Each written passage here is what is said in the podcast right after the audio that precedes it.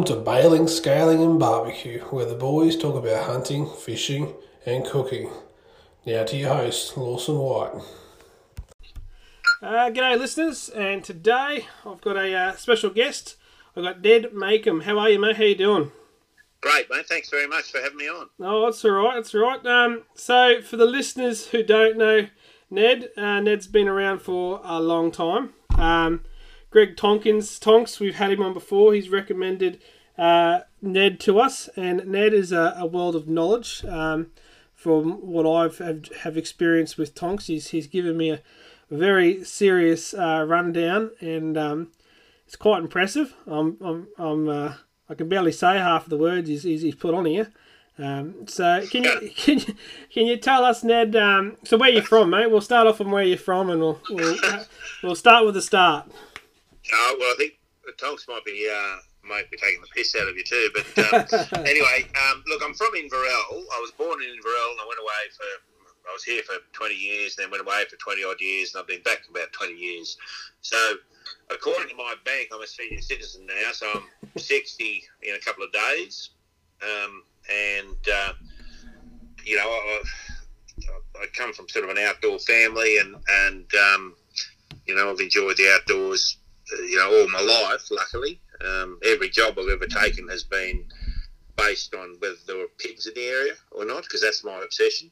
Yeah. Um, is uh, is pigs. I'll, I'll, hunt anything, but I really love hunting with uh, hunting pigs with dogs.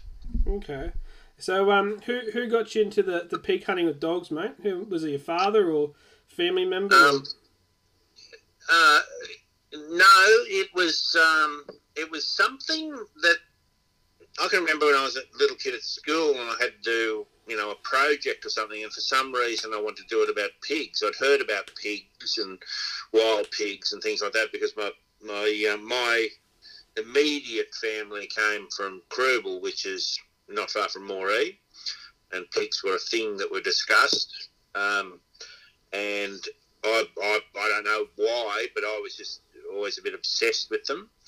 Then uh, you know, I, I saw pigs when I was about 10 or 11 with a cousin. Um, we went out for an afternoon and we just saw everything foxes, you know, he had about 10 dogs of just the station dogs, you know. Yeah. And uh, they just ran about and put up whatever, and he was a good shot, and, you know, and rah, rah, rah. And anyway, we bumped into a big boar, and I just, just thought, holy shit, this is. this is a thing, you know, like this is real. Um, then when I was I was forever talking about it and you know doing the school stuff on it, and I was driving teachers mad with that sort of stuff. And then um, uh, Dad organised for me to go out with um, with Ian Colley when I was fifteen. Now Ian Colley in the in the big picture of, of pig hunting is quite quite a well known name and, and, and remains to this day the bloke that would probably know the most about pigs that I've ever come across in my life. Uh, and he lived at Inverell, of course. Anyway, dad, uh, dad organised for him and Gobby O'Brien to take me out. And um, we was taken out with uh, with Jeff O'Brien as well, uh, RIP. Jeff's not with us anymore. And we went up to this particular place, and it was just a uh, wild and crazy adventure. You know, big hills, blackberries, you know, uh, all that sort of stuff. And I just was, I just thought this is it this is this is my future. so by about eighteen or so, might have been seventeen, but I can't remember. Um, I had my own dogs and I had my own places, and my own vehicle, and things like that. And that's when I count my start in um, in pig hunting with dogs. So you know, it, I, I don't count it from when I first saw pigs, just from when I had responsibility. Yep. You know, so when when if something went wrong, it was my fault, and I had to work out how to get out of it. Uh, that sort of thing. Yeah. Yep. So yeah, you know, it's I don't know. I, people say why pigs. I have no idea. I have absolutely no idea. It's just they do it for me. Yeah. The only thing else that I like at the same level is scrub bulls. Ooh, You know, wow. that's, a, that's a big change.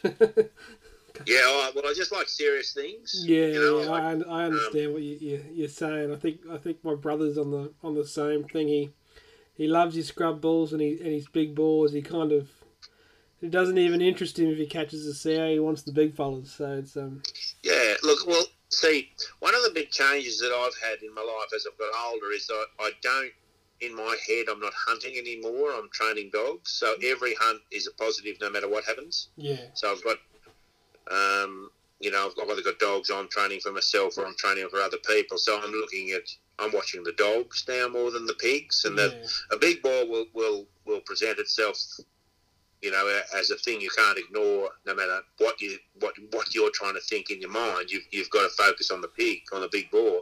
yeah. But the rest of the pigs, I, I never have a bad hunt because I'm never hunting. I'm always training a dog, if you know what I mean. So yeah. in my head, I'm just I'm enjoying the outing, and I'm looking for you know the some sort of psychological key to that particular dog. Okay.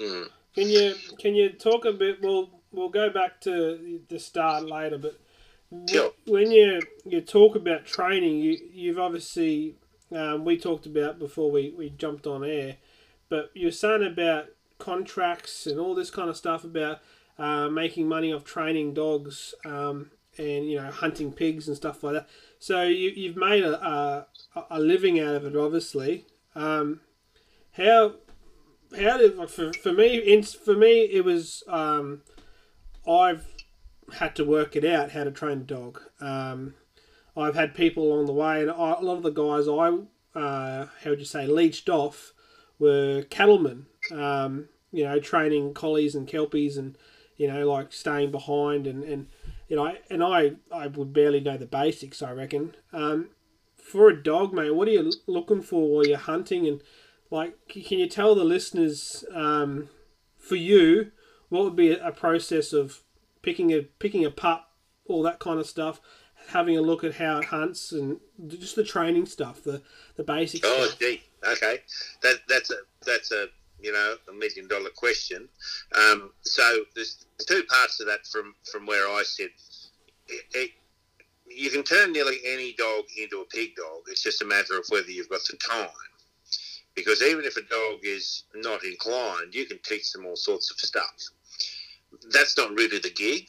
Like, see, the, the, the key is to get a dog that's that's got a propensity to to pig hunt in the first place. That saves you an enormous amount of time. Yeah. So blokes often are buying, you know, this cross with that cross with this cross. Therefore, that'll have the strength of the of the mastiff and the height of the Great Dane and the speed of the the stag. No, all of that's bullshit Yeah. because it's it's it's the it's the will in that particular dog to do the job. So you can put you know bloodhound into a dog and end up with a good pig dog. You can put English bull terrier into a dog and end up with a good pig dog. You can put um, you know German short-haired pointer, wolfhound, you know Dane, cattle dog, whatever, and end up with a good pig dog. What, what you're looking for is the urge to do the job because that just makes it so much simpler, you Yeah. know. So um, what I get in terms of training is a lot of dogs that um, have the breeding to do it, but might not have had the experience to do it. So, if I was picking from a pup, what I what I would do, because I want a dog that'll, uh, well, up until recently, I've never used a baler because I always just wanted hard finding dogs. So, what I would do in that case is I would have all the pups, and you know, have them in say maybe a two meter circle, and I would just sit and watch them. The first dog out of that circle that's out having a bit of a poke around, that might be might well be the pup that I'd pick out of my own dogs because it's the one that wants to go. Hmm. You know, it, that's not. It doesn't necessarily mean that it's going to be the best dog or anything like that. But that's what I would use because I'd be going for. I want a dog that gets away from me. I don't want a dog hanging around looking for a pat or wanting to be loved. Yeah. You know, I want a dog that's going. Okay, let's go and, and heads out. Yeah. Um, so that's that's what I would be looking for in a pup. I'm also looking for you know confidence and things like that. I, it's easier to rein a dog back than it is to try and get a dog to go forward. Okay. You can't you can't make a dog want to contact a pig. Yeah. They, they either they either want to do it or they don't. And if they um, this is not to say that that this is a perfect pig dog or anything like that. I'm just saying just what I like. Yeah. You know. But I'm, I'm I'm lucky in that I'm in piggy country and I'm still getting out maybe four times a week. So I'm looking for dogs that'll go. You know, I'm Yeah. I'm I'm not looking for um, a dog that's the family pet, and you know, then we go out once every two months. That's a different thing you're looking for because Yeah. the most important thing there is you're looking for a dog that's not going to bite a kid, Yeah. you know, or whatever. So it's a fluid thing, and and there's there's no you can't pig hunt for Australia, so there's no one formula that gives you the right dog. It's about the right dog for you and for your personality, you know. So I want dogs that'll find. I want, and in the past, I wanted them that they'll smack a big ball when they find him. You Yeah. know, no question, um, and they won't quit. So, you, you, so, you know, I breed my own, and and my family has, you know, our, our own little family of dogs, and we, we you know, we've we've got that from. You know, forty odd years of watching who else had what and getting those dogs in, and you know, so if if it's one of ours, we we'll guarantee it to to find and hold. Not that we look to sell pups. We're not we're not looking to do that, but it's Yeah, just that um, for our way of hunting, I suppose. Yeah. Yeah. But the but the you know for the trainee dogs, what you're looking for is if you're training other people's dogs, what you're looking to do is try and get into that dog's head and find out what what's motivating that dog and what's holding it back. Yeah. And one of the, the things that I always say to people is just be way more patient than I ever was. You know, just that- when you, when you go out looking for a pig with your with your new dog or your pup or th- something like that, don't think you're hunting pigs because too many blokes are focused on how many pigs have I got and have I got a big boar. Yeah. When that that's a way that's a recipe for buggering a dog. Yeah. Because if you're focused on that and the dog isn't performing exactly the way you think, you're, you're a chance to chip the dog or be angry with the dog or be frustrated, and dogs can read all that. Yeah. Um, so you've just got to, in my view, you've got to look at every hunt as a training exercise. So that when you go out, um, you know, if your dog does one more thing that takes you closer to getting pigs, that's great. You're a success. You Yeah. know, it's about finding the, the level of success in a dog. Um, and I say all that on the basis that as a young bloke, I just wanted to catch pigs. I just, you know, I, I used to be very fit, and we just run them down. If, if we had, I can remember one one day at Goondiwindi, we had uh, we had four blokes and twelve dogs, and we hit a mob of thirteen pigs, and I got the thirteenth. It took me a, it took me a mile to get him, and I got him, and I got him without a dog, uh, and that's what I mean by that sort of level of Yeah. obsession. Yeah. Um, it, it, it's it's that's not good for training dogs. that's the opposite of uh, of what you want for training dogs. You want to be calmer, and that's easier when you're sixty odd because you've got much choice to be calmer because you're not running down any pigs. You know? So you're not the one chasing the pigs anymore. You've got the. You've No, got, no, I'm pointing. I do a lot of pointing. Yeah. Yeah. Go over there. you got off, one- You've obviously got an offsider rolling and, and, and gutting and all that. Yeah, well, I, I mostly go by myself, and that's why I've gone to um, a couple of bailers now. Tonks put me onto the whole bailing world.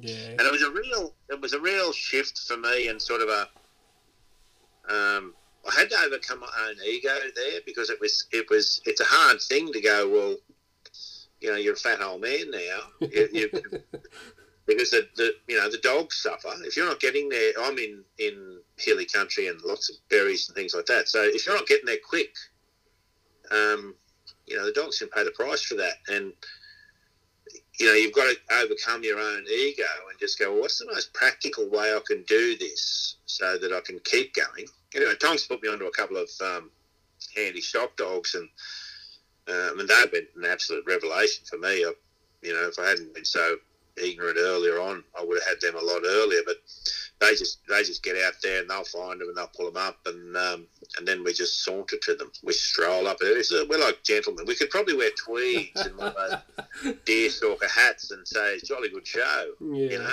yeah. we're, we're a, that casual now. it's a different but hunting, most- isn't it? Mo- Mostly I'm by myself, so you know that's what I do. If I've got, um, I do a bit of training of, of hunters too. You know, I've got a couple of packages that I do that, and and uh, I had a young bloke say to me the other day. He said the best uh, thing I ever learnt was uh, we're driving around and you just said, "Oh, a good boar over there." and the young bloke said, "I nearly shit myself. I'm ready to jump out of the car." And, and I was just saying, "Just be cool, be cool." You know, Yeah. these dogs will pick him up. Just there, he's just there. He's just walking along. Because see, when I was younger, it was there's a pig, run at it. Yeah. Yeah. And what I've learned as I've got older is just there's a pig. He's not bolting. Just keep everything calm. Let's just let the dogs drift out. Let them float away. You know. It's, it's actually more fun to watch if um, Oh. as because I, I wear the same. I um, dad is also uh, he used to box pigs and that, and we it was Hmm. we were like that. You know, it was there were luggers and it was he was for him it was time and money. You know, we're, we're out there Yeah. going out there to shoot roos. We're driving two hours to this place. We got to get there. In, in, a pig was sometimes not a nuisance, but is obviously a pig was way more than a kangaroo. So you'd you got to get there quickly and do it quickly and get it over and done with, and, and get back in the you know the car and keep going because this is big Yeah. property. So we went from obviously we went we had luggers start, then we went to balers, and like you said, I know exactly what you meant when you you just stroll up in with the bailers and it's, it makes life a little bit less stressful. But I know what you're saying when the take your time. You see that pig, you you, can just kind of drive on over and take your time. You don't have to sprint and all that. Oh yeah, and yeah, um, got the amount of money I've spent on wrecked cars and vets and things like that, just because, as I said, but you know, my flaw was I was, um, I wanted contact with the pigs, and I was a bit too arrogant to learn, and so it's taken me till now to learn, I guess.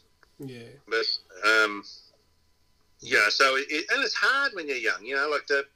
The bell curve on pig hunters is um, about 18 to 32, according to the um, um, you know the, the research that we have with the, the Australian Pig Doggers and Hunters Association. That's a group with which I'm involved. But the, the you know that, that's that's the, the sort of average age or the, the most predominant age of pig hunters in Australia is 18 to 32.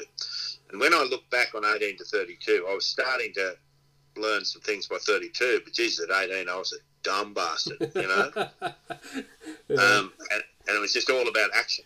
yeah. You know, I just wanted to be out, and I was never one of these blokes that sort of had you know twenty mates, and you wanted to you know go out and have a couple of tins and you know chase a pig because I, I'd never drink while I was chasing a pig because it, what what happens if if the dog got injured because I was drinking? You know, to me, it's just that yeah. but that that's never been my go, and I don't understand blokes who do it. You know, but.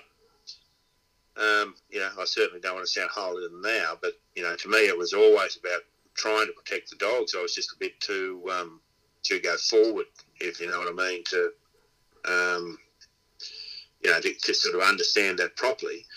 But I guess what I try to get through to pig hunters now is just is just develop your dogs. You'll get a lot more pigs if you don't focus on every pig on every hunt. If you just focus on your dog, if you focus on the dogs, uh, like over a period of time, you they'll determine how many pigs you get you know. Um, and I wish I'd have known that earlier, but of course I wouldn't listen to anyone, you know, and, and probably there'll be blokes who won't listen to me. So, you know, but eventually you reflect on things and just think, ooh, I could have done, I could have done that better. Yeah. know?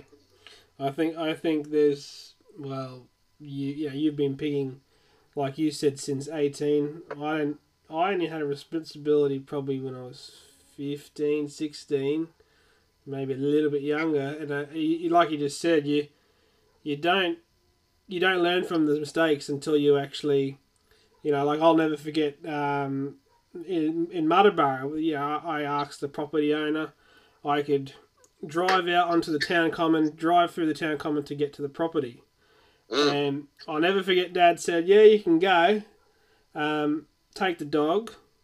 Um, you know, be back by this time. And he gave me the responsibility of obviously, the first thing he said was, Don't kill my dog. Yeah. Um, and look after him. And don't go out of this area, obviously, because there was a channel, it was Muddaborough out there, it was all, you know, Channel Downs country. Yeah, And sure. um, yeah, like you, you learn so much more once you start doing. I think I, I think I was either thirteen or fourteen, and I'll, I'll never forget actually driving up um, on the town common, going, "Oh shit, I've, there's no no, there's no dad, there's no brother, there's you're by yourself." And um, It's it's sort of it's it's learning by putting your hand on the hot plate. But people can say, you know, don't touch that, don't touch that, don't touch that. And when you're a, a boy of a certain type, you'll put your fucking hand on it. Sorry, there. I didn't- You're allowed to You put- swear away. But you put your, and then that's right. Um, I've relaxed. See, it's we were on. But um, you put your hand on the hot plate, and then you know. yes. And that's what I mean is you know yeah. once things have gone wrong. You know what that feels like, and you feel that responsibility, and you go, "Oh, okay." You know, that's I shouldn't have done that. It's worse when that involves a dog. Yes. You know, because you're utterly responsible for that animal, and, and the guilt you feel if Yeah. that dog gets injured or something like that. That still haunts me now. If I hunt now and a dog gets, um, you know, gets Yeah. injured as they might, Yes. um, I always think it's my fault. yeah. You know, No, I, I know what- exactly what you mean. what, what could I have done? Well, I should have done more. Um, you know, the and the the vet kit I carry is comprehensive. I can tell Yeah. you. Yeah. Um, No, I know. I know exactly what you're saying. Um, I've got a couple of memories very um, in the front of my head, uh, and there's one I have nightmares regularly about, and uh, my mates will Yeah. know. My na- my good mates know what I'm talking about. Yep. Um, Yep. I've got a good scar to tell the story, and um, Yeah.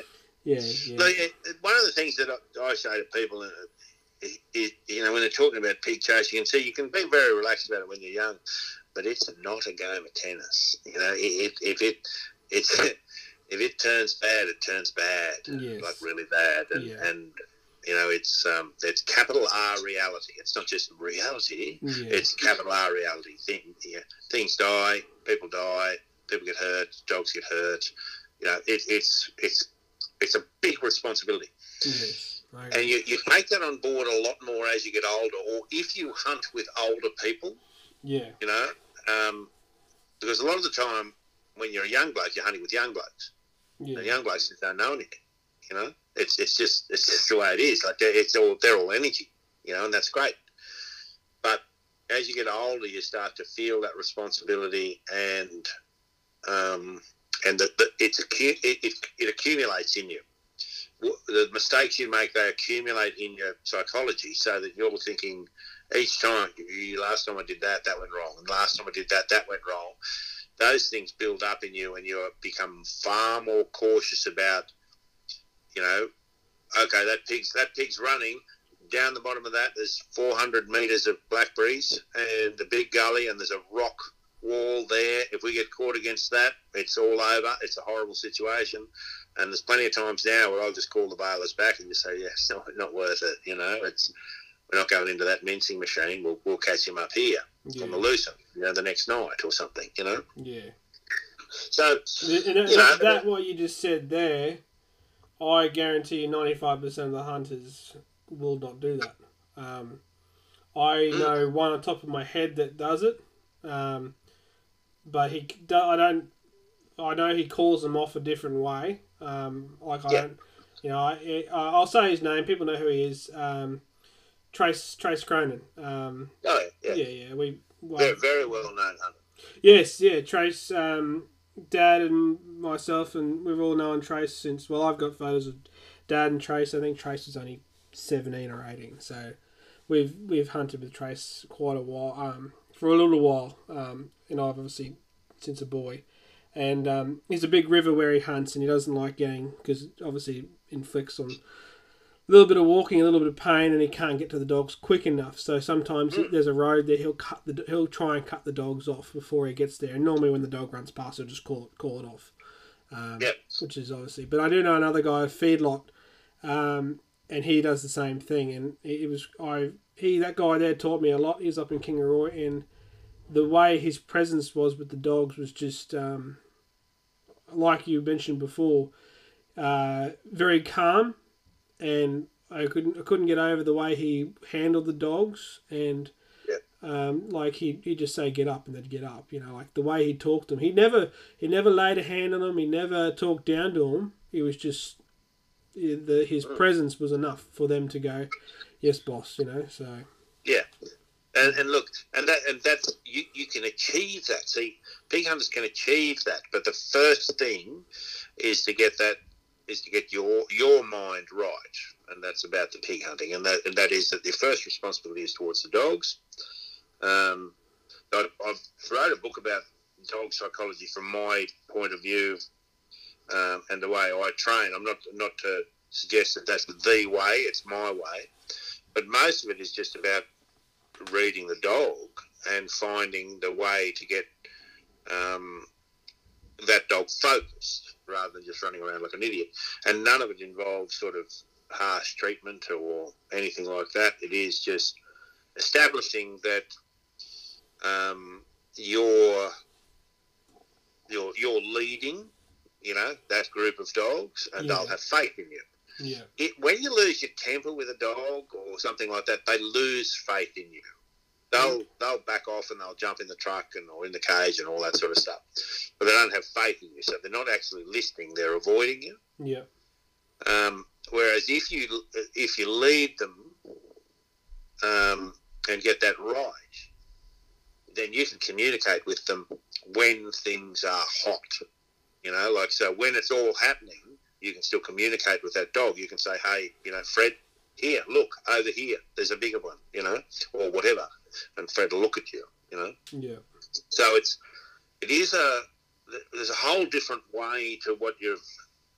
I, I guess to I shouldn't say your average. I don't know what the average pig hunter is, but so pig hunting the the, the interest in pig hunting has just grown exponentially um, through you know DVDs, magazines, and things like that.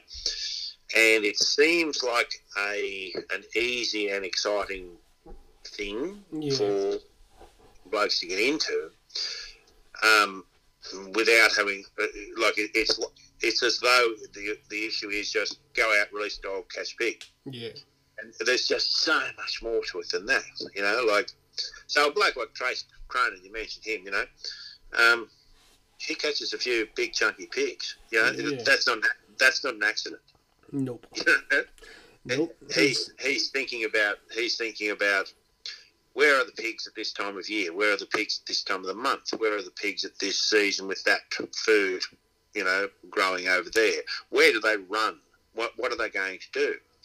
You know, there's, there's other there's there's a heap of other people who are catching consistently good pigs, not because they're in great country, but because they're thinking about they're looking at patterning, like wh- what are pigs doing at this time, particularly at this time of the month or this time of the year? Like they know when the sows are in season in their country. Yeah. So, you know, great big boys are going to be less cautious. They're going to be out in the middle of the day. Um, if you just poke around steadily, that they might be with the mobs. So, if you see, you know, the mob of sows and suckers at the right time of year, the first thing you do is look out at 90 degrees yeah. to either side. Forget the sows. It's going to be a big bloke just there because the sows are in season. He's going to be within 100 metres or so. Yeah. And, you know, that's what, um, you know, people get a reputation for catching big boars sometimes because they're just going every now and then in places where there are lots of big boars. Good luck to them. Yeah. There are other blokes who are consistently sort of catching good pigs because they're learning about pig behaviour and, um, you know, and, and paying attention to phases of the moon and, and all that sort of stuff. Um, so there's a whole lot more to pig hunting than just charging about and bumping into a pig. You can actually predict where a big pig will be, and that's Yeah. what your you know your higher level hunters are Yeah. you know are doing on a consistent basis. And I have to say, Ned, there's not too many like that. Um, you know, like you just said, like predicting and working out the patterns and um, Mm. stuff like that. Like, Yeah, you know, you know what I reckon is the easiest way to, to get people into that. I had this talk to a, a younger bloke I respect, and he's a good pig hunter. And I just said, look, at when you catch a big pig, go back through your big pig photos and make because all the photos now are digital. So on your phone or you know on the camera or whatnot, it'll keep a record of when. You know, so start to look at when you got your best pigs. Note when that photo was taken and start plotting that on a yeah, calendar. yeah. A lot of I, I've talked to a lot of fishermen about that, and they um Yeah, it's exactly the same thing. have You, a little you start book and- looking at that, yeah, and you'll see the pattern. yeah, You'll see the pattern. You'll go, well, shit, that thing was out in the open at bloody one o'clock in the afternoon. Yeah. What's he doing at one o'clock in the afternoon? why is he doing that? Yeah. What's he doing? The, the other thing is that so that's the first thing I'd say to people if they want to if they want to jump ahead quickly, go back through your old photos and look when you got your good boars, and uh, make just get a dial, get a bloody you know one of those calendars that's got you know it's easy to flip through, and uh, just start marking. I've got them there, and you'll start to notice that it's uh, it might be all the first week of May or the yeah something like that. Um, then start. Then the next thing is to look more closely at where the moon was at that time because that affects them. Um, In what in what way, Ned? What what is the um? I don't know. I don't know why. It just does. Yep. So if, um, say, you know, a few days before the full moon, a few, few, few days after the full moon, but certainly before the full moon, they seem to wander more. Yeah. Um, and you can start, like, it takes a while, but I'm, I'm trying to jump people ahead here. So start to make a note of that and see what pattern works in your area because it'll vary a little bit. Um, In areas, yeah. on where you are. Yeah, it, it varies a little bit by daylight and, and then where the moon is at that time and things like that. You know, so as a starting point, look at the what used to be called the you know the Maori fishing charts and things like that. Look look on your handpiece; it'll have hunt and fish on the handpiece somewhere. Look at if it says it's a good day and what the times are. Plot that against the moon, and then when it says it's an excellent day and what the times are, plot that against where the moon is, and you can and then if you can pay attention to when sows are in season and where I am, the, the main time is sort of say the first week of May.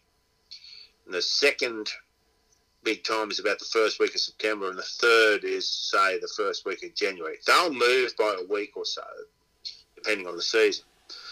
But then when you start, uh, when sows are in season, boars are like young blokes; they just lose all their brains whatsoever and they'll be out in the open, poking around, you know, looking for love.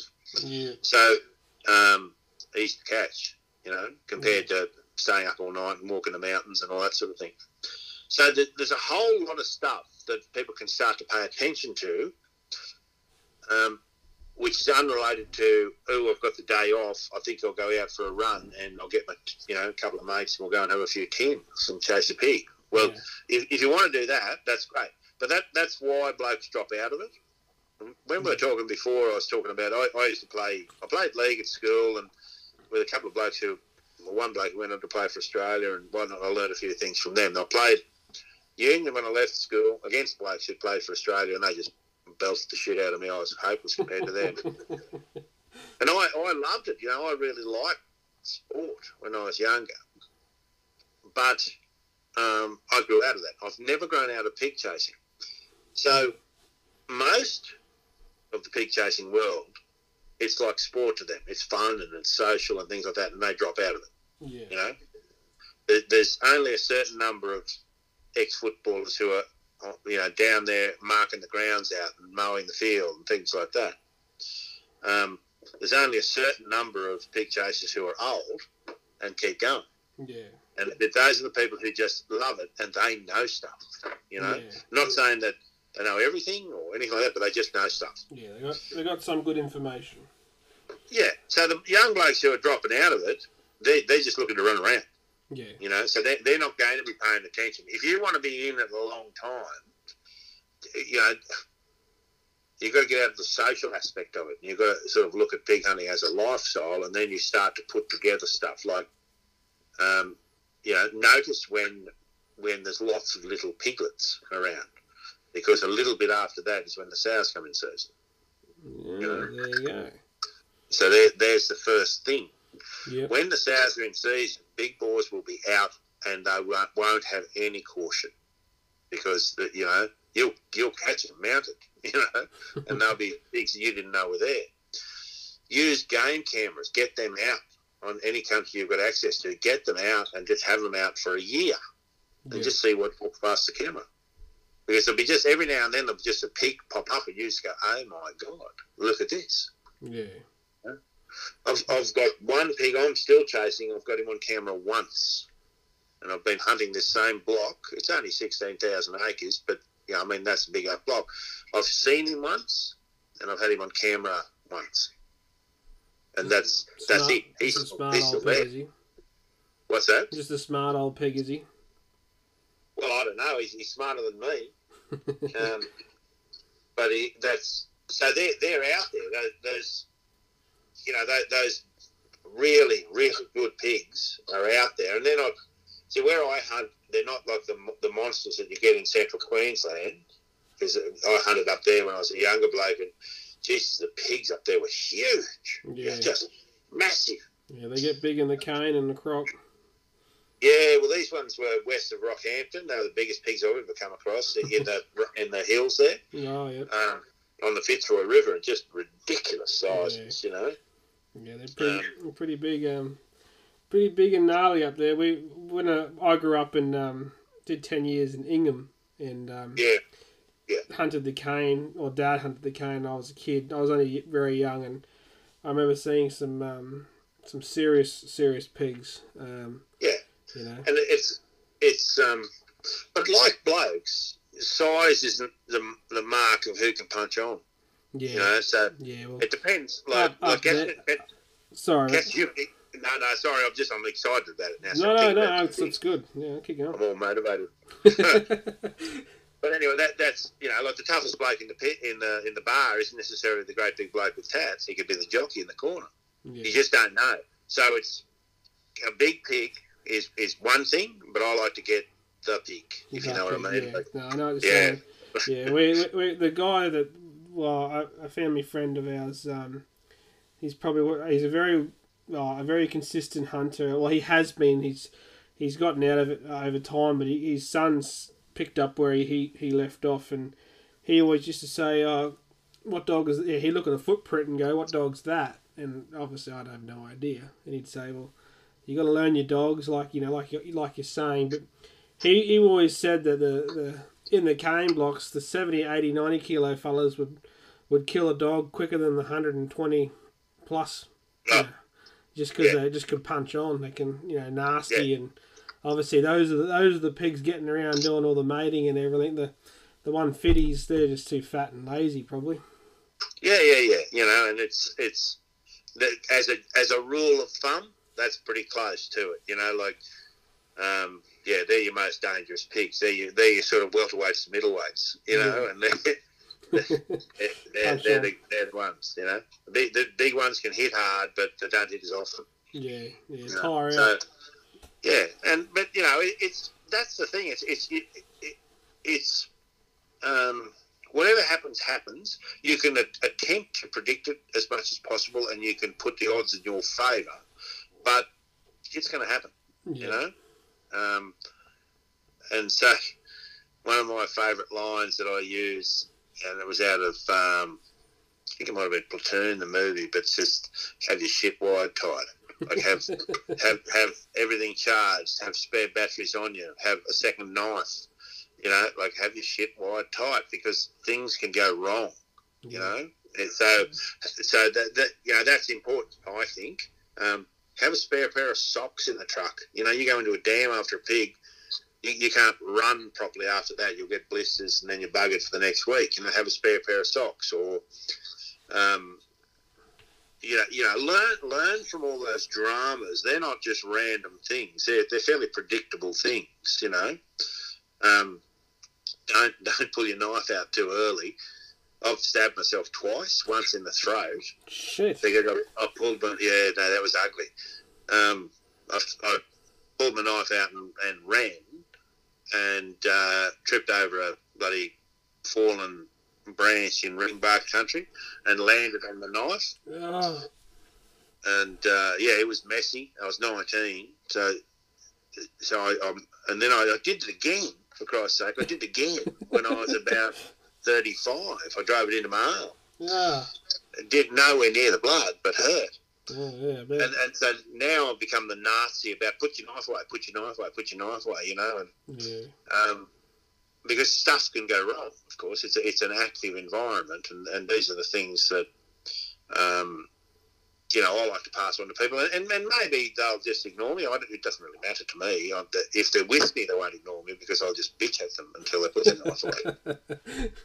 Nah, fair But- enough. Fair enough.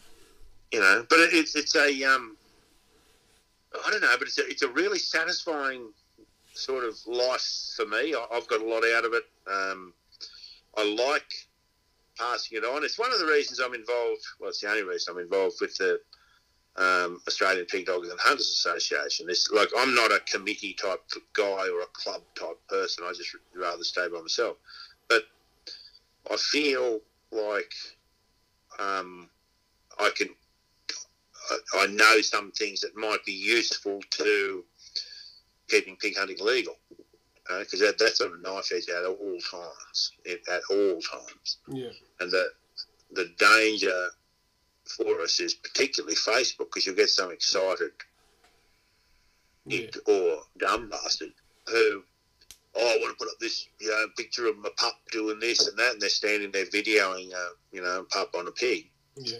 Any of that is actionable under law now. We you know we don't live in a vacuum. The rest of the world is watching us, and there are any law that allows pig hunting in Australia is on the premise that it doesn't cause um, unnecessary pain or suffering to the pig. So stand videoing Yeah. for longer than about, you know, like if you video for more than about 15 seconds, is in that time you can say, well, I was looking to get in safely and be able to humanely kill the pig. Anything longer than that, um, and you're just allowing the dog to hang on the pig, Yeah. and that's actionable under law. And the people who hate us will use that against us in the future. Yeah. So, you know, that, that that's a thing that's worth worth people thinking about. You know, we're, we're, we're being watched at all times. Oh, you know, absolutely, absolutely. times. You know, Well, that's that's like one thing I um. Well, I don't know if you know much about barling, sculling, and barbecue, but we try to educate hunters to do the right thing, and and obviously you know some people can use the beat, and but one of the things was was you know backing your mates up, which is your dog, and um, Mm. that was a, a big thing. I had a big chat about it. Oh, it would have been a year or so ago, um, because obviously I, I do film and um, you know I'm, I'm I do film the hunting and stuff, but I go out with people, so I'm not there with the you know I'm not just uh, Dicky die with the camera. There's obviously a, another hunter there who's trying to get the get the kill, but um, yeah, there was a couple of videos I think last year. Um, it was really good to see the the pig hunting community um, take it down very quickly. If it was up, there was one guy, Yeah, he was an idiot. He put up uh, some pig. He, he was his mate was trying to get in there, but there were two pigs, four dogs, and would, yeah, there was not much wrong with it other than the, the dick was just sitting there filming. You know, like get in and grab the other pig or something like that. And a lot, it, it went down instantly. It was really good. I think it was on a, it was on some page. Um, I can't remember what the page was called, but yeah, it was of yeah. those. look, it- and yeah, it, it's I, understand that everyone's excited. You know, um, however, that our first responsibility is to back up the dogs. The second responsibility is to kill the pig quickly. yes, You know. exactly. The, it, the, the, the key to it is if you want a video, you have a dedicated video person, not someone who's standing off going, oh, this is fantastic. And they can just video the people running in, getting hold of the pig, getting the dogs off it, you know, and sticking the, sticking the pig, get it done. Yeah, You know, that, like, it's not to say that you can't video, you can, yeah, but um, video the people running in and getting the job done. Yeah, um, rather than like, the, like there's just no place standing around going, oh look at Fluffy, Fluffy's really hanging hard, you know, and nothing's happening. Like where, where's the person? yeah, Um, you know, th- so that's what that's where it goes wrong, um, and that that that just won't be tolerated by the rest of society, and they'll determine whether we peak hunt into the future or not. You know. Um, but anyway, that, that's a whole other other topic, you know, and I don't want to be the old bloke lecturing every bastard, you know. No, no, it's all right. Well, we'll keep going with your, your APDHA. Um, Yeah. So, so tell us what you do there, mate. That's um, obviously you, like you just said, like you just said, you you know you you're not a committee man, but you're a Well, I, don't, I don't love that. People, people sort of sometimes when, when I'll say something on Facebook, people will sort of go, "Well, yeah, well, we don't like doing that." What do you think I do? Jesus Christ, it's it's. Um, but I see it as a necessity. It's an absolute necessity to have an organised voice to represent pig hunters, you know, and to be able to say, well, this is this is what we're doing. This is how we're educating people. This is how we're making people aware of the law. This is how we're um, actually helping the community. This is the economic value of pig hunting, um, and there needs to be a, an organisation that does that. Most pig hunters don't want to join because they don't get it. They just want to hunt pigs. You know, we've got a really good, strong core uh, of people on the committee. I make the most noise, so I get the most attention. Um, but gee, we've got a good committee, you know, and they do all sorts of stuff. They're dealing with governments, they're dealing with members, they're dealing with all sorts of stuff that doesn't attract attention. I get attention because I'll be the person speaking in the media and things like that.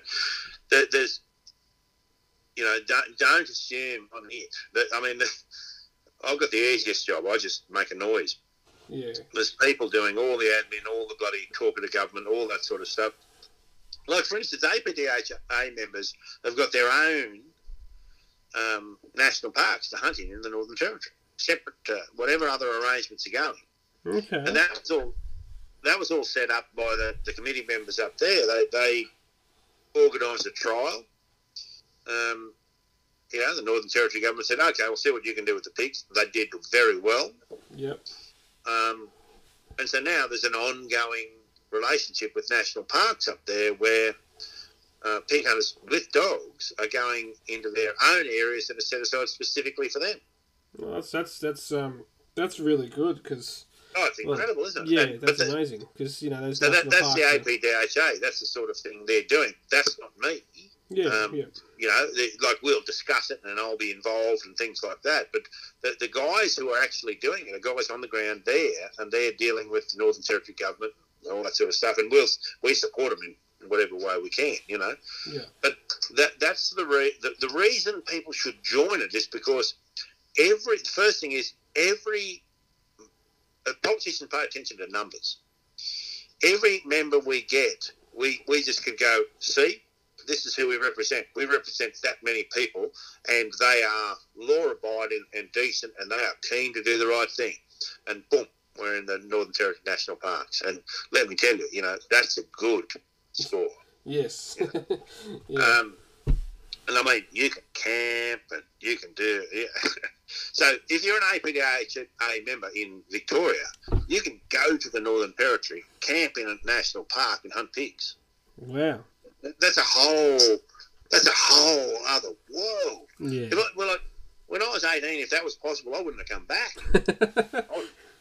You know, my God. Yeah. Anyway, um, so Because it's very hard. Get, it's very hard getting um, uh, land up in, in, in the territory because yeah, the blocks are Oh, so big and it's just it's much harder than people think. oh yeah yeah like A lot, lot of the, a lot of the uh, non-members are just poaching. They're just running off the roads and things like that. And, Yeah. and you know, and I- I'm not, I'm not up them, but I'm.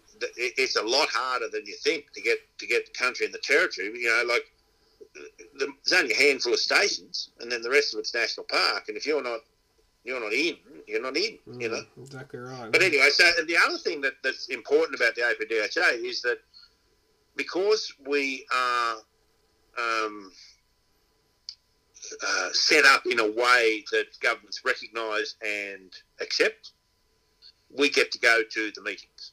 So instead of you know them just randomly saying, you know, someone saying, "Oh, I'm ban pig hunting," you know, you can't. With no disrespect to other hunting organisations, but you can't rely on them to back us. We have to back ourselves yeah and it costs money and it takes time to go. You know, like we had one example where um, another committee member who was at Manilla, not far from here, and, and I had to go to Sydney for a meeting about, you know, rural crime, hunters, and da da da da da. And we had to be there at nine. For us to be there, we had to leave at three thirty from our houses to get to where the flights would leave from yeah and get into town and then get out to where the meetings were, you know. No one's doing that because it's exciting or fun or you get anything out of it. You're just doing it because you think it's the right thing to do. yeah So someone's got to pay for those flights and someone's got to, um, you know, someone's got to make you feel like it's worthwhile. And if there's only ten of you, well, you don't feel like it's worthwhile. If there's ten thousand of you, you feel like it's very worthwhile.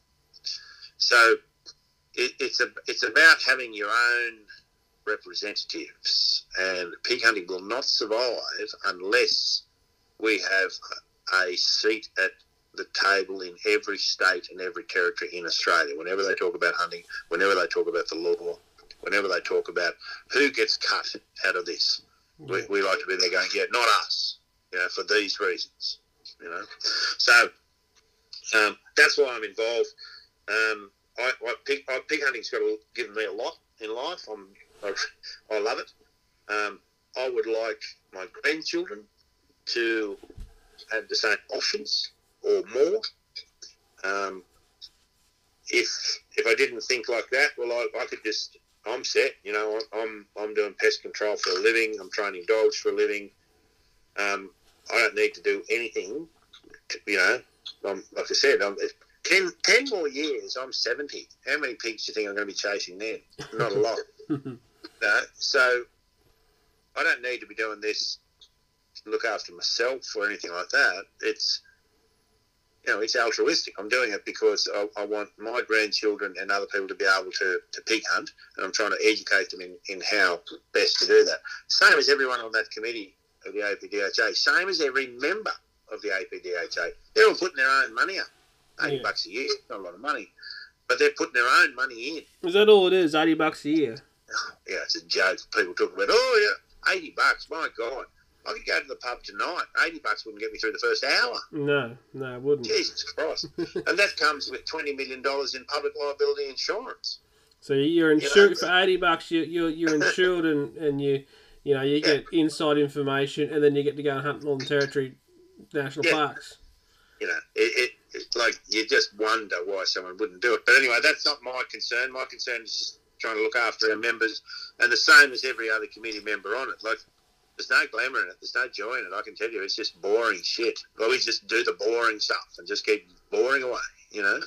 Yeah. Um, and that's the other side of it. It's like, not not everyone on the committee's a bloody you know sixty year old man either. You know, it's plenty younger blokes, but they they they see the future, and, and the future is being organised. Yeah. You know, you've got to be organised. I can tell you the people that hate hate pig hunting are very organised. Yes, yes. Well, we've seen that from the um, the duck, the ducking. Um, oh yeah. You know, oh, yeah. I, do worry about the pig hunting. Um, you know. Oh yeah, yeah, and we, and we should. Yeah, we should be very worried. We should be. I, do, I, I, I do. Um, you know, look at the, the, the guys making DVDs and and YouTube and all that, and you know, like I think the smart option is to get it off YouTube, get it off Facebook, maybe put it into a website or an app, you know, so you know people.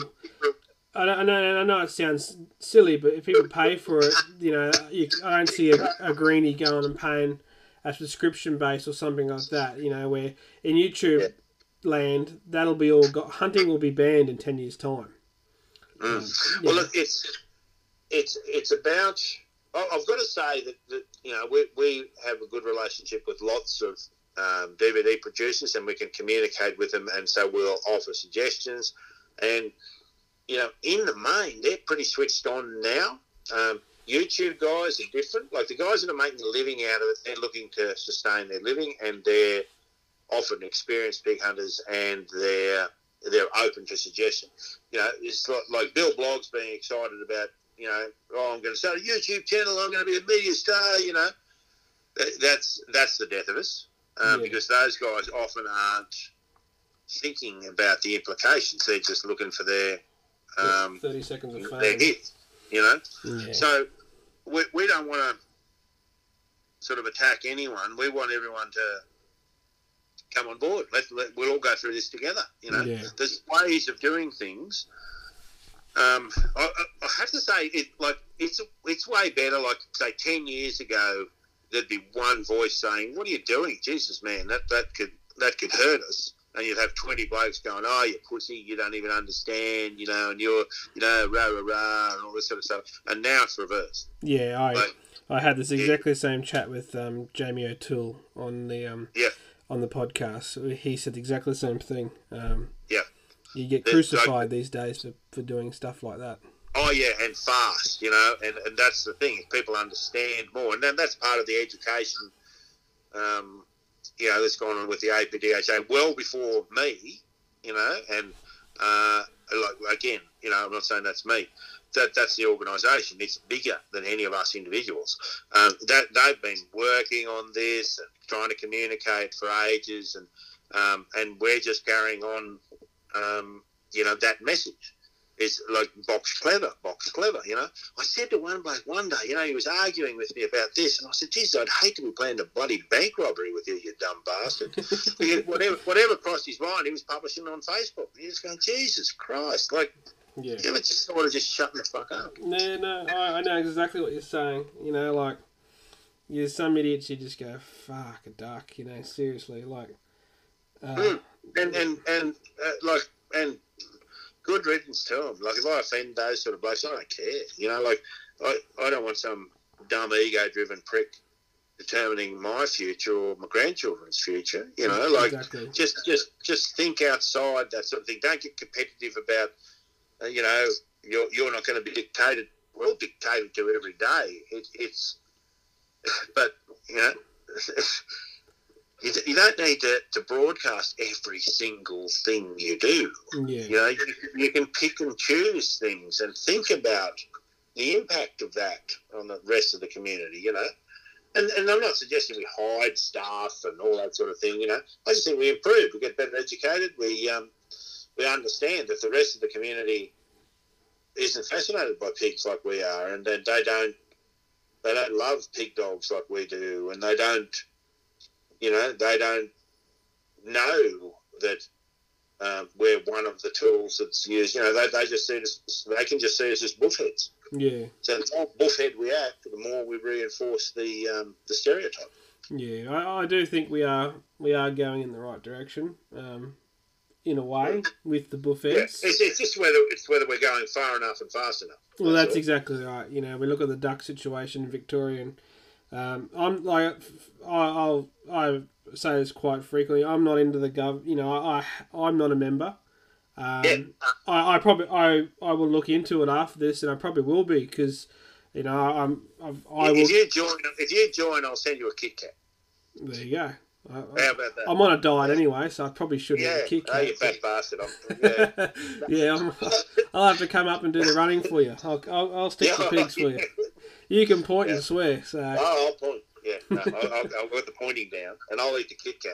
yeah, well that, that's probably right because that's all I've ever done as a as a kid. Dad would point and go, "Go get the pig." So I was the I was the, Yeah. the anyway. It's changing slowly, but yeah, I'm slowly slowly getting to the pointing stage. But if, I- if I'm with him, it'll never be like that. But anyway, Yeah. so, so mate, Tonks said you're also you did a bit of DPI in the uh, Yeah, yeah, yeah. I- Well, I worked. I worked for the game council as a um, what they called a game manager, but which, which was essentially a hunting policeman.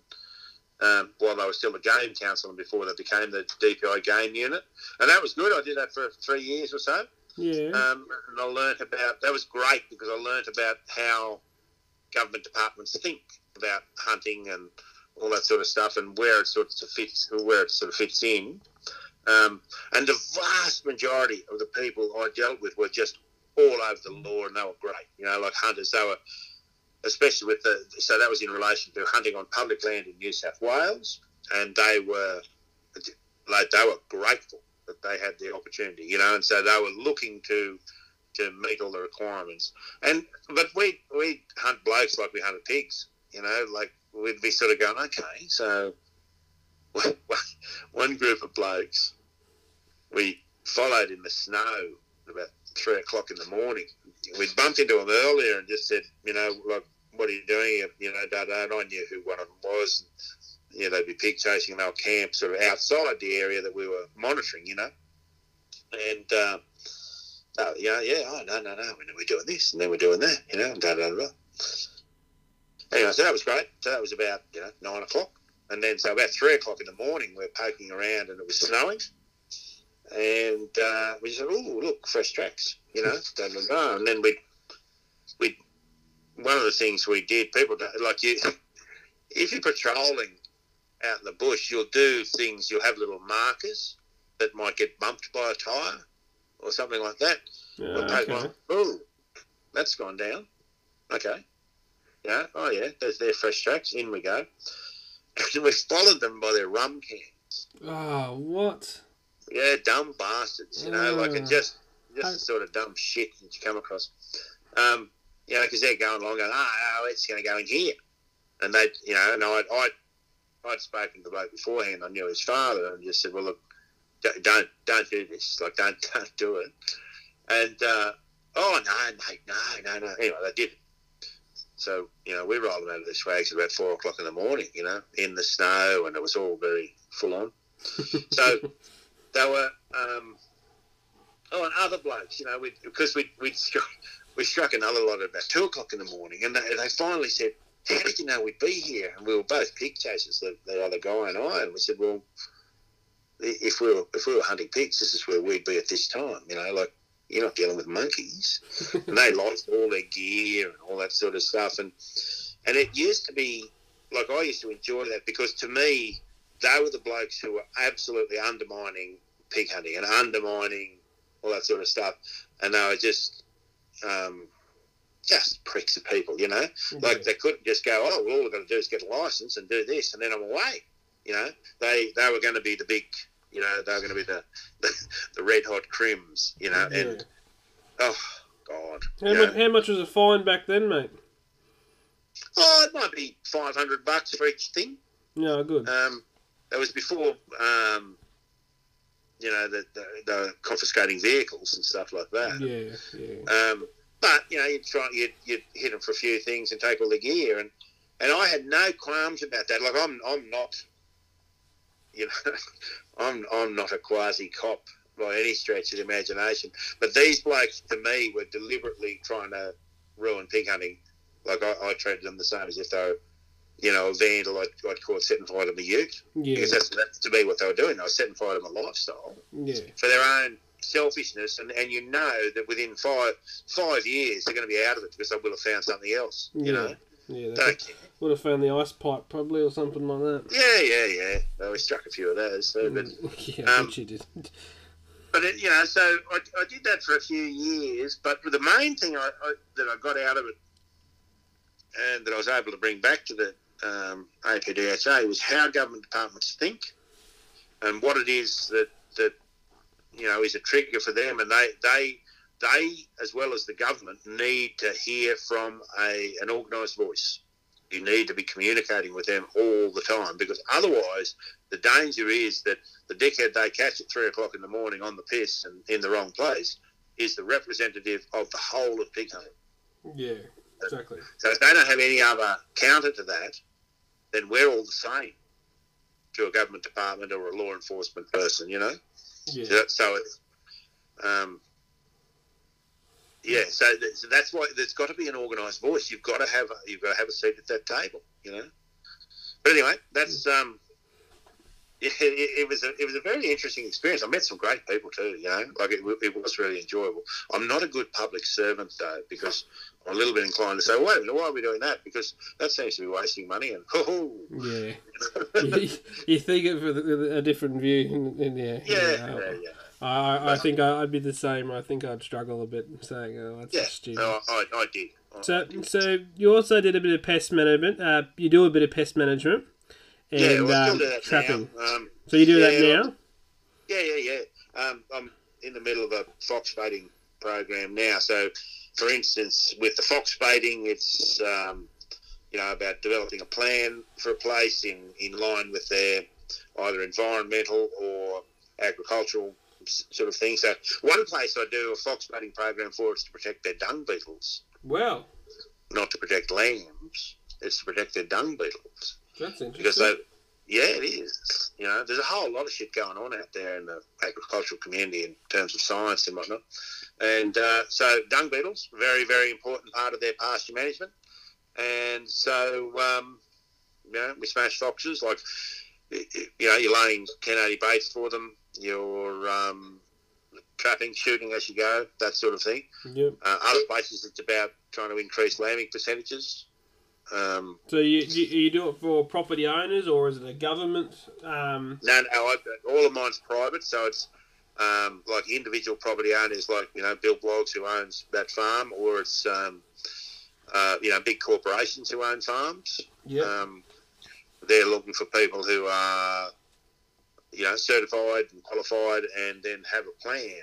And and you know, I, I treat it all, all of this stuff. I treat the same as hunting. You know, like where are the foxes going to be? Where, like, like where where we put baits is where you set a trap. You know, yeah. um, and you follow the best science. You know, because you don't want anything else picking up a bait. You know, so everything's buried or da da da da. But I've had um, pig trapping contracts too. You know, I took eight hundred off one place. Wow. One- That's a number. yeah, yeah, yeah. Um, you know, so you. Uh, if it, uh, just a quick tip, if anyone's uh, looking to trap pigs, get onto a product called Carasweet. By Yeah. it's a good thing. You only need about a third of a cup on top of whatever bait you're using. Um, put Caras, just sprinkle Carasweet on top of it. Jesus, pigs, pigs love it. um, and don't don't set your trap too early. Let pigs go in, and um, they'll leave a trail of Carasweet in their crap as they go in and out to the trap. And you'll see it over a week or two. You know, one pig will become 20, 30, you know, bang, they're on the trap. Yeah. So, uh, how, yeah. long, how long would you leave a trap um, a trap for, mate? Oh, initially, I, I, it depends on the country, but I might feed them for a couple of weeks, um, and then I'd start setting the door. You know, Yep. um, Are you boxing these pigs or are you um, No. just just no, no, I'm, I'm just paid to uh, to nuke them. Yep. So I just nuke them, and that creates its own um, attractant as well. yep because I just nuke them right then and there and have them out of the trap and they're to the side, and that becomes a. The reason you have them um, in one spot like that is partly because it attracts pigs, but it's also a biosecurity thing that that all of those dead animals are in the one spot. They're not just spread out all over the bloody place, you know. Yep. Um, because for some people, that for some corporations, that's part of the plan. They want to know where the dead animals are for a variety of reasons. Yeah. know? Yep.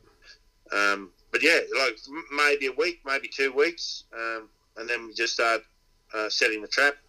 And I might only set the door once a week, you know, so I might go up, um, I might feed the trap, oh, you know, three or four times, five times a week um, to keep the tucker up to them and the Carasweet. Then I'll set the door, you know, once that that week. Um, go up in the afternoon, set the door, um, you know, feed it up, camp on the ground, get up in the morning and just shoot everything in the traps. Yeah, and you might have 10 or 15 traps, you know, on Yeah. a place. So sometimes there's lots, sometimes, like 14's the most I've ever had in one little box trap. How big how big's a box trap? Oh, metre and a half by two metres, maybe. Oh, so not big at all. No. Oh no, fourteen in one of those. I, um, the, the day I saw it, I was looking looking from a good way away, and I went, "Jesus, that is the biggest pig in the history of pigs." you know, but it was just it was fourteen of them, but they were all just mashed on top of one another. It just looked like I just went, "Jesus Christ!" You know, this thing is going to smash that trip. You know, I got up there and said, "Oh no, okay, it's just the family group." Because what you're trying to do is get get the whole family group. Yeah. know? And and don't believe that big boars won't be trapped. You can trap big boars, um, you know, and the big clever old blokes and all. You can trap them, but but the key to it, one of the keys is uh, Carasweet. They love that. Yeah, yeah. Like our mate uh, Jamie O'Toole, uh, Toole, he um, he sent me pictures yesterday, and he um, he's been having a bit of success with his traps. Uh, he got a good Yep. he got a good fella there the other day. I think he said Yeah. about, about 80, 90, 90 kilos live. I think it was. Um, Yeah. Which is a good pig for that area around Goondiwindi. So Sure, yeah, yeah, oh yeah, they're wild. They're, they're they're wild pigs up there too, mate. Don't worry, they'll. Uh, yeah, that that size pig up there will do a lot of damage. yeah, yeah, they've been chased a fair bit. Those um, pigs around that area. Mm, mm, definitely. Yes. but yeah, so um, that, that's sort of it in a nutshell. You know, there's you, you can stay in and around pig chasing all your life if you sort of box a bit clever. If if you're doing it as an interest, then you need to support the people who are keeping it legal because, see, I'm, I'm like I said before, I'm set. I'm I'm doing this as a as a profession. The, the pest control thing is going to last no matter what. Yeah. Uh, and I, I no longer have pig dogs. I have uh, locator dogs. They indicate on scent. You see. Yes. So, um, so I'm I, I personally, whatever happens, I'm sweet. Yeah. But that's you know it depends. If, if you want to think like that as an individual, you can. I don't. I'm inclined to think, well, uh, you know, we- should be able to have a hunt. You know, we should be able to enjoy this. Uh, and like I said, my grandkids should be able to enjoy this sort of lifestyle. It's a legitimate cultural activity. It's a legitimate lifestyle. We just have to accept that um, the broader community has expectations, and we need to meet them. Yeah, that's that's it. I couldn't agree more. Do you do you do any fishing, mate? Do you? I'm I'm, the, I'm an absolute crap fisherman. Um, I'm more of a, a drinkerman. I'm inclined to sit in a big lounge, and I've got um, I've got a son who's a uh, a mad pig chaser. I've got a daughter who's a fossicker, and I've got a, uh, another son who is a dynamite cod fisherman.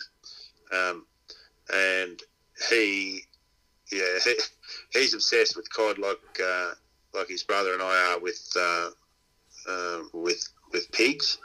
Um, so, like, if you're with him, there's going to be cod caught, and there's going to be big ones, um, but it's not going to be by me.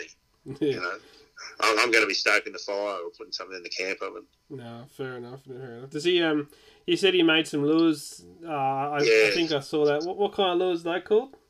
Uh, cod King lures. There you He's, go. Um, yeah, he lives on the river in Burrell, and, and that's where he does all his trials. But not a cod fisherman know him because he's, he's fishing out of Copeton a lot. And Oh yeah, up in Copeland Dam there. yeah, Yeah. but cod king lures, I tell you what, they do catch some fish. A lot of a lot of lot of lures will catch big cod. Yeah. Um, so I'm not saying you know they're the only ones or anything like that. But I just anyway, he's on Facebook. People can have a look at that, see Yeah. what they reckon. So, so Ned, how do we? Um, I don't know if you want to be contacted, but um, so I've, how, I've- the best the best way is um, if, if it's about dog training and things like that. I've got a um, the book. My book was called the Make 'em Method, and I've got a Make 'em Method hunting dog training page on Facebook. Um, and people can send me a message through that if they want to chat. And that's that's probably the simplest way to do it. yeah, perfect, perfect, mate. And um, well, thank you very much for coming on. Um, I really enjoyed it. Um, and I know I know a couple of the, the older blokes that, that I talk to will um, will love listening to you. Um, because uh, you, you sound like my kind of man. Uh, you know, Yeah. I think I could sit around have a, fire and have a beer with you for hours and and, and Oh, look, I, I think I'm fantastic around a fire, but you know, I say, I do say to people, look, most of the stuff you hear about me is myth, and the second part of that is I made up all the myths. So don't don't, don't build me up too much. no, you know? that's I'm, all right. I'm just a pig chaser, and I'm old. That's all. No, you you you support you know you, you support us, mate. Well, you you know you you lead the charge in a way, and um, you know I think um, I'm definitely going to sign up to um, uh, to APDHA if I can say it properly. Be- One day it'll be uh, too many too many letters for me in one word. I think it's a problem. Yeah, no, I, I understand. Well, you, you know, you stand pig hunt. yeah. It's going to be simple. That's it. You know, I'll, I'll, yeah, but yeah, I'll um, I'm going to jump on and sign up because um, I'd love to hunt the Northern Territory one day, uh, national Yeah. parks. Mate, Um, you'll hunt it this. You'll hunt it in a couple of weekends if you want. oh, So uh, serious drive, serious drive for me. yeah. Yes. But all right, no, it's been a pleasure, mate. I've appreciated it. Thanks very much. no, thank no, thank you, mate, for coming on. And um, yeah, so there you go, guys. Ned Makem, uh, dog trainer, pig hunter, obsessed, and uh, author. So there you go. Remember, guys, remember, follow us, like us on Facebook, Instagram, LinkedIn, and make sure you subscribe on YouTube. Thanks, guys, for listening. I'm Lawson White, and this is Bailing, Scaling, and Barbecue. You, BSB, baby.